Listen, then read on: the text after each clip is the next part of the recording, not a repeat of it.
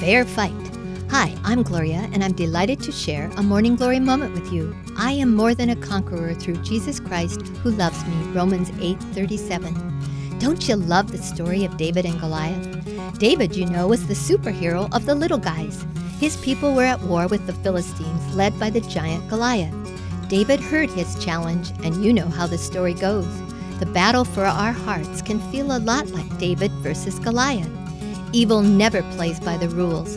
Like, do I have what it takes? But God is with you. Rely on His strength. Take a breath. Don't give in and don't give up.